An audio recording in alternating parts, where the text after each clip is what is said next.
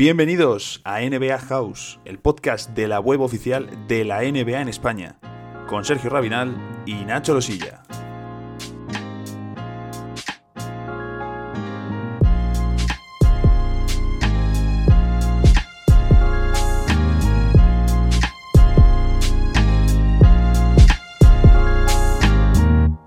Estamos ya en el episodio número 49 del podcast y hoy toca hablar de Los Ángeles Lakers, del triple de Anthony Davis, de la nueva derrota de los Denver Nuggets, porque son los temas del día, pero también de la serie entre Boston y Miami. La NBA está muy calentita. Vamos allá.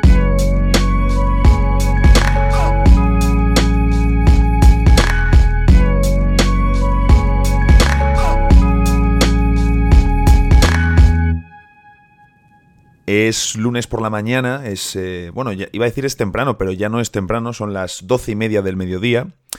Y la noticia es, evidentemente, el triple con el que ganan Los Ángeles Lakers a Denver Nuggets. Ese triple espectacular de Anthony Davis sobre, em, sobre Paul Millsap para. Eh, perdón, sobre Paul Millsap ha sido el anterior, sobre Nikola Jokic. Ya me estaba yendo al, al triple que mete en step back eh, pocos segundos antes, que ha sido espectacular el, triple anterior. Pero lo dicho, los Lakers ganan, ponen el 2-0. Los Nuggets tenían ya muy cerquita el 1-1.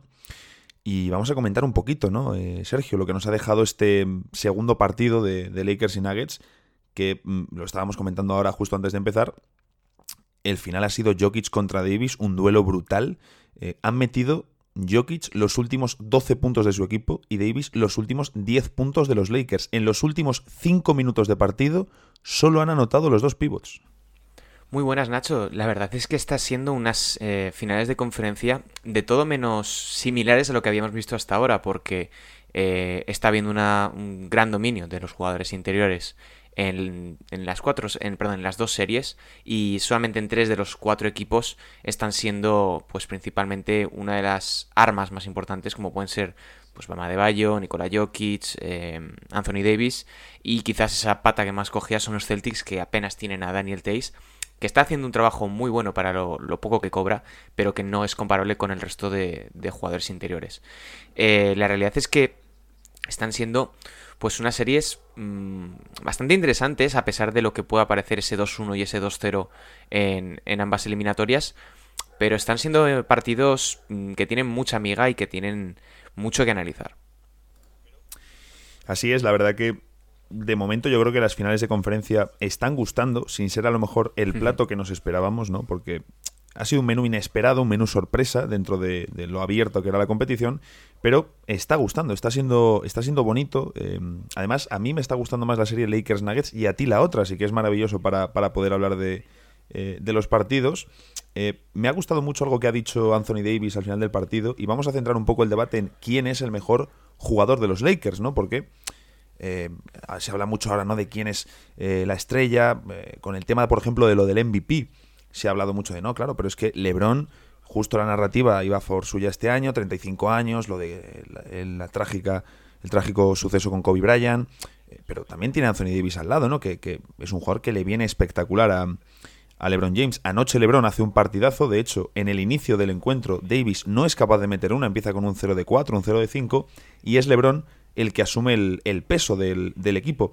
Eh, pues bien, en los primeros 37 minutos de partido, LeBron James es el máximo anotador de los Lakers con 26 puntos, 10 de 17 en tiro, 3 de 7 en triples. Es decir, muy, muy buen partido de LeBron James, que en los últimos 5 minutos mm, está mirando más al, pase durante la serie.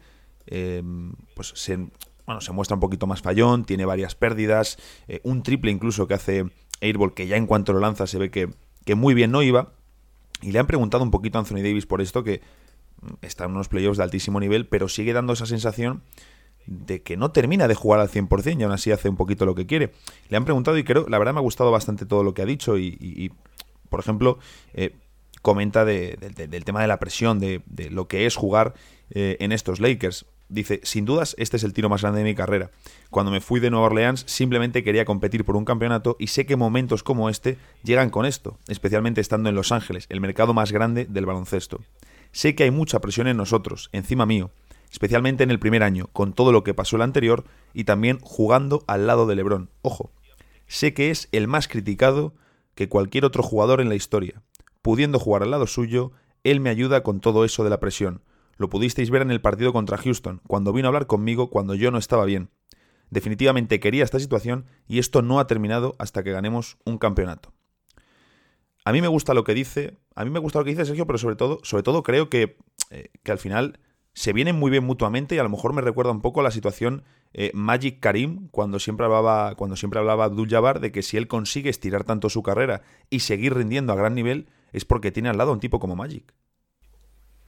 Bueno, quizás mm, hay que valorar muy, mucho y muy bien eh, todo el apoyo que tienen a nivel de comunicación tanto LeBron como Anthony Davis, porque han conseguido entre los dos, eh, uno, crearse un enemigo que no existe y es gente que duda de que los Lakers pudiesen llegar a las finales de conferencia, porque realmente estaban construidos para llegar a donde han llegado.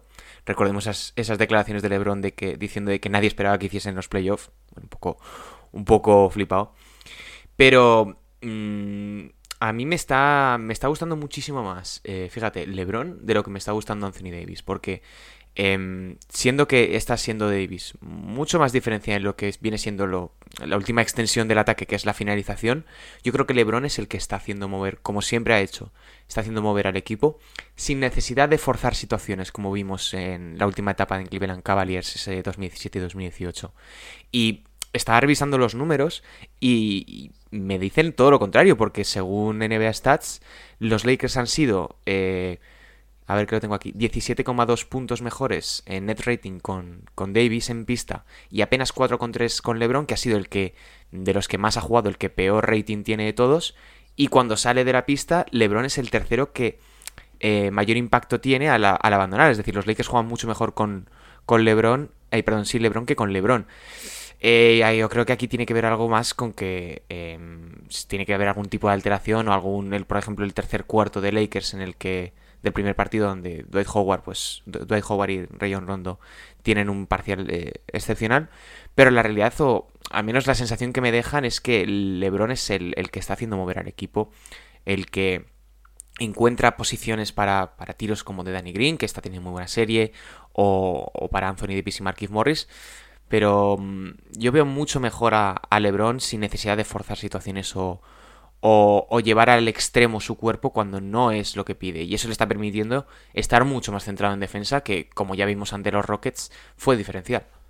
Es que al final los Lakers necesitan que LeBron sea el generador y sea el cerebro del equipo, ¿no? Y precisamente si tienes a un tipo como Davis al lado, 27 años, que está jugando en la situación más cómoda de su carrera, porque él estaba en los Pelicans teniendo que votar todo el rato, teniendo que hacer muchísimo más, cargándose mucho más de lo que hace ahora en los Lakers, que tiene que ser una situación maravillosa después de eh, esa carga extra que tenían los Pelicans, ¿no? Ahora es totalmente distinto para él. Entonces, yo creo que LeBron es el, jugador, es el mejor jugador de estos Lakers, eh, por todo lo que has dicho, pero es que además, solo el hecho de su presencia cambia todo para Davis, es un panorama absolutamente distinto, pero sí que creo que el MVP o el que tiene que ser el MVP es Davis. Es decir, necesitan que Davis siga con estos partidos de 30, 30 y pico puntos, altos porcentajes, una facilidad anotadora descarada, porque mete eh, algunas canastas ayer en los últimos minutos eh, brutales, es el triple S, es el triple en step back sobre Paul Millsap, un tipo que apenas eh, realiza triple sobre bote y que no tiene buenos porcentajes en esas situaciones,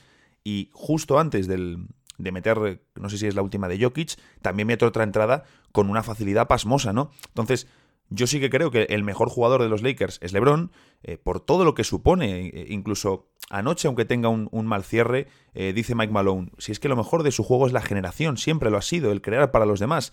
Y ahora tiene a un Davis al lado que encaja la perfección como ejecutor, pero yo sí que creo que van a necesitar que todas las noches esté a este nivelazo. Ahora, es que en playoffs los dos están a ese nivel sin lo que tú has dicho, Lebron tampoco parece que esté al 100%, pero es que además, ojito, los secundarios están jugando prácticamente mejor que en toda la temporada regular. Mira, yo creo que lo de Anthony Davis, o al menos el nivel que estamos viendo, viene a confirmar el fallo que tuvieron, o al menos el error de aproximación que tuvieron ante la figura de Davis en, New Orleans, porque le demandaban cosas que no era capaz de hacer, o que no estaba preparado para hacer, o que directamente no se sentía cómodo. Le exigían ser prácticamente un generador de juego cuando Anthony Davis es un excelente jugador al poste, un pasador bastante medio pero que puede realizar una buena función y que eh, de cara al aro pues lo hace muy bien como un ejecutor, pero necesita de un jugador que entienda mucho, mucho mejor cómo funciona el baloncesto, como es LeBron James, que probablemente sea uno de los mejores, si no el mejor de la historia en ese sentido, y, está explotando, está explotando. Anthony Davis está llegando al mejor nivel de su carrera, mm, haciendo cosas que realmente ya había hecho, pero a un nivel de efectividad, de acierto y de precisión en los momentos clave que no había podido disfrutar. Y yo creo que por ahí van los tiros. Decías lo de los secundarios y tengo ahora adelante que Kentavious Cadwell Pope en estos dos primeros partidos de, de finales de conferencia es el jugador con mejor porcentaje de tiro efectivo de toda la NBA, es decir, por en delante de Duncan Robinson que está lanzando casi por encima del 50% en, triples con un, primer y un segundo partido excepcionales y jugadores que están siendo muy clave como pueden ser Jamal Murray o Jalen Brown o Michael Porter Jr. que aunque tiene un rol secundario sigue estando ahí. Mm, a mí me parece que los Lakers han subido una marcha, no sé si ya es a nivel de que LeBron eh, ha conseguido poner en vereda al resto de los secundarios y hacer que o encontrar situaciones de lanzamiento mucho más propicias que, que ocurrió en la primera y en la segunda ronda donde veíamos que tanto Danny Green como Cadwell Pope o podía ser Kyle Kuzma estaban a un nivel mucho menor de lo que habíamos visto en regular season pero creo que estos Lakers tal como están mm, pueden cerrar esto más rápido de lo que esperamos aunque probablemente en el tercero ganen los Nuggets. Pues voy a dar un dato eh, y es que los Lakers han ganado pese a acumular 24 pérdidas, que es la victoria en playoffs con más pérdidas desde que ganasen los 76ers eh, a Miami en 2018 con 27 pérdidas. Entonces, eh, sabemos que las pérdidas de balón ha sido uno de los problemas de los Lakers durante la temporada. Lo han estado controlando bastante bien. Y anoche sí que es cierto que Denver consigue defender mejor o por lo menos que los Lakers tengan eh, más problemas pues, pues, en el cuidado de la pelota, ¿no? Así que también que hayan conseguido la victoria con este número de pérdidas, por supuesto, es muy bueno, muy bueno para ellos. E, es lo de siempre al final, lo, vimos otro día en la serie de Miami de Boston. Tiene que ganar Denver el próximo, evidentemente, porque si no, están fuera. El asunto es, ¿qué más puede hacer Denver? ¿Qué, qué, cosas pueden conseguir? ¿no? Eh, a mí, por ejemplo, me ha sorprendido que en el final del partido pasó bastante tiempo en cancha Pille y Dosier. Que, bueno, eh, creo que en playoffs lo ha hecho bien pero me sorprendió, por ejemplo, que Gary Harris no estuviese porque luego no se ha anunciado ningún problema físico ni, nada del jugador. Por lo tanto, me sorprendió bastante, pero no sé, Sergio, ¿tú qué piensas? Si puede hacer algo diferente Denver, o esta es la línea, pero simplemente ejecutar mejor, tener un poquito de más suerte o evitar incluso también fallos eh, como el de esa última jugada en el triple de, de Davis, que yo no creo que sea a lo mejor todo de Plumlee, evidentemente le hace cosas mal, pero vemos antes cómo Jeremy Grant le dice, oye, tal, no sé qué. Entonces, yo creo que haya sido un poco fallo en general de, los dos, eh, pero claro, corregir estas cositas. No sé si Denver puede hacer eh, grandes cambios o algún planteamiento diferente de cara al Game 3. Yo creo que la aproximación o los cambios que había hecho Mike Malone de cara a este segundo partido eran bastante acertados. Eh, pasaron de encajar 16 puntos en contraataque a apenas 8 en esta y buena parte de las pérdidas, como decías, han venido desde la transición porque los Lakers, al ser uno de los equipos que mm, más tratan de jugar en, llegada o llegando, pues es mucho más sencillo perder el balón. Son pérdidas de bajo coste porque al final son tren rebote defensivo y otras pérdidas de rival pero la realidad es que han conseguido llevar a los Lakers a ese punto donde un error que podía haber sido fácilmente ese triple de Davis, uno de los dos, eh, podría haberles dado el partido. O sea, los Nuggets han estado a 2,1 segundos de empatar la serie y ahora están a 48 mm, minutos de poder irse a un 3-0 en contra. Así es como funcionan los playoffs. Yo creo que Denver lo ha hecho todo lo bien que podía hacer, pero tener una estrella como es Anthony Davis te te, colocan este tipo de situaciones en las que un pequeño error desencadena, pues, eh, pues como el meme de, del, del, dominó eh, de Twitter. Pues, mmm, se inventa un bloqueo indirecto y al final acabas 2-0 en contra. Eh, respecto a esa última jugada, yo creo que es un error poner a, a que no tiene una un movimiento lateral parejo al de, al de Davis y quizás el emparejamiento ahí hubiese sido Jeremy Grant sobre Davis y Paul Millsap sobre LeBron, que al final eh, eh, puede impactar mucho mejor sobre, sobre él y que ya lo vimos contra Clippers que podía aguantar a un Kawhi Leonard eh, en penetración. O sea que con 2,1 segundos yo ahí hubiese preferido dos, dos, jugadores mucho más móviles que un Jeremy Grant y un Plumlee sobre Davis y LeBron. Entraron los cambios que eran Rayon Rondo por Alex Caruso, Rondo da el pase, tiene todo el sentido del mundo, y luego Plumlee. Entonces, yo también entiendo que, claro, quizás no te esperas que Anthony Davis vaya a lanzar un triple en esa situación, ¿no? A mí también me ha pillado un poco por sorpresa. Pero claro, eh, te encuentras esto, tienes ahí a Plumlee y, te la comes, ¿no? A lo mejor se esperaba Mike Malone algún tipo de diseño de entrada al aro, algo así, y entiendo que por eso saca a Plumlee, porque si no, no encuentro otra explicación. Pero claro, eh, es que Davis al final lo decían, lo han dicho Jokic, lo ha dicho Rondo después del partido, han dicho es que este tipo puede ser el mejor anotador de la liga eh, y, estando ahora como está en los Lakers, mm, posiblemente el único que le pueda discutir sea Kevin Durant, que vamos a ver cómo regresa el año que viene. Pero yo sigo teniendo ganas de ver a, Davis si puede ofrecer un, poco más de intensidad. No sé si, si le queda más porque con 27 años y el nivel de juego que está ofreciendo es sensacional y parece que todavía le queda tantísimo por, por ofrecer y por, y por mejorar en el, en el equipo. Vamos a comentar un poquito también de, Boston-Miami, eh, porque hay una estadística bastante curiosa y es que, eh, bueno, en los dos primeros partidos, antes de la tercera, del tercero, antes de la victoria de Boston, iba 2-0 ganando Miami, estaba en una situación como la que tiene ahora Denver, de que necesidad absoluta de ganar, pero es que Boston había pasado más del 50% del tiempo del partido, de los dos partidos, por delante en el marcador. Y Miami, menos del 10%. Y acaban ganando los dos partidos. Yo la sensación que tuve, eh, Sergio, es que Boston es, eh, no quiero decir más equipo, pero lo que sí que comentamos, tienen más armas en ataque. Y sobre todo en el tercer partido, yo creo que sí, sí que se vio un punto extra de agresividad. Sí, la verdad es que Mm, es extraño que los Celtics hayan ido eh, durante todos los, todos los, partidos ganando y al final por pequeños detalles se les haya ido eh, atrás en el marcador. Pero es que los hits son esto, o sea, es que suena muy, muy vago decirlo, pero es que es un equipo, es un equipo viejo y un perro viejo, porque eh, hacen la goma durante todo el partido y cuando llega el momento ponen la zona, ajustan sobre los jugadores que necesitan eh, darles el balón y te destrozan. O sea, es que es un equipo veterano que tiene muy calculada la serie y se está comprobando una vez más, porque a lo largo de toda la regular season y en años anteriores, eh, Eric Spoelstra eh, ha dado un baño a Brad Stevens, que parece como muy grandilocuente decirlo, pero que ha pasado por encima en la preparación y en el desarrollo del partido. Eh, de hecho, Miami Heat eh, tiene peor rating eh, prácticamente en todo en comparación con Boston Celtics, por eso mismo, porque ha ido durante todo el partido, en todos los partidos por detrás en el marcador. Lo único que han hecho mucho mejor es controlar el, volumen de pérdidas y ralentizar el juego a lo que necesitan. los ajustes, bueno, ahora lo comentaremos, pero bastante importante es lo que ha conseguido hacer Boston en este último encuentro y veremos si pueden prolongarlo, porque yo veo a Miami que, perdieron ellos el partido.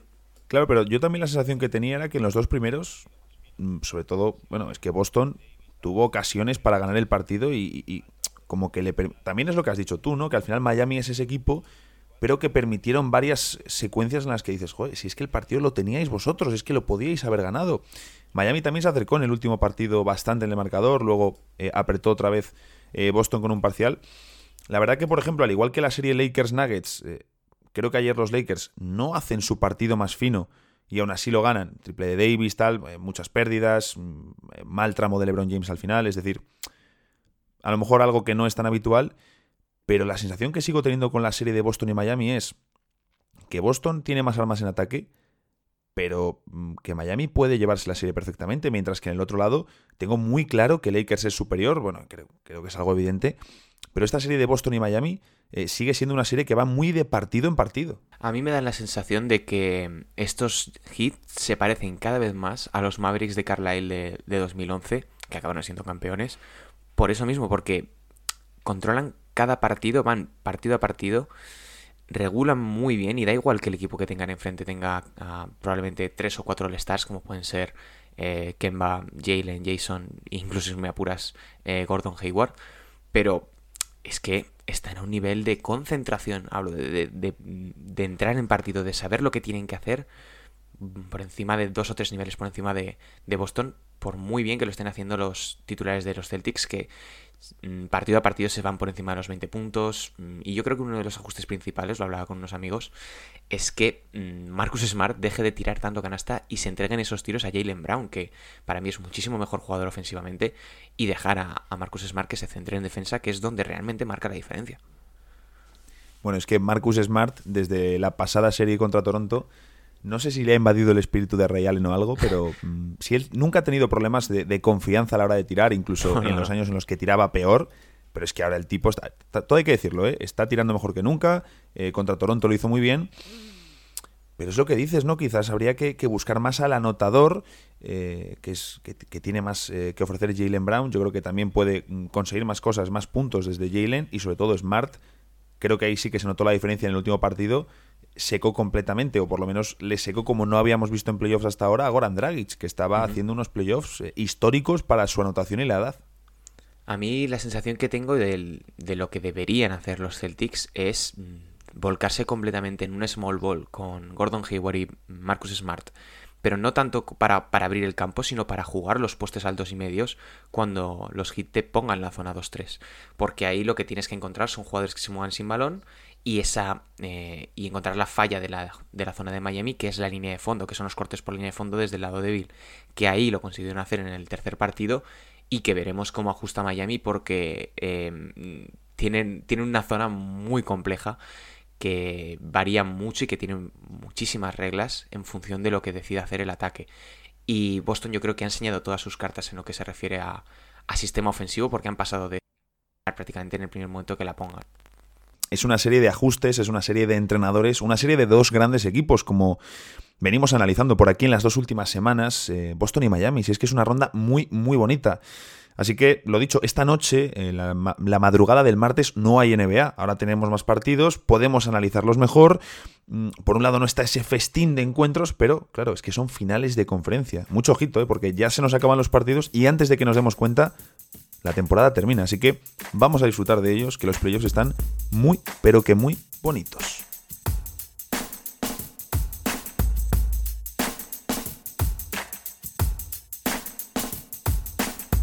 Y hasta aquí llega este episodio del podcast de NBA House. Recuerda que puedes seguirnos en nuestras cuentas personales y también en la cuenta del programa.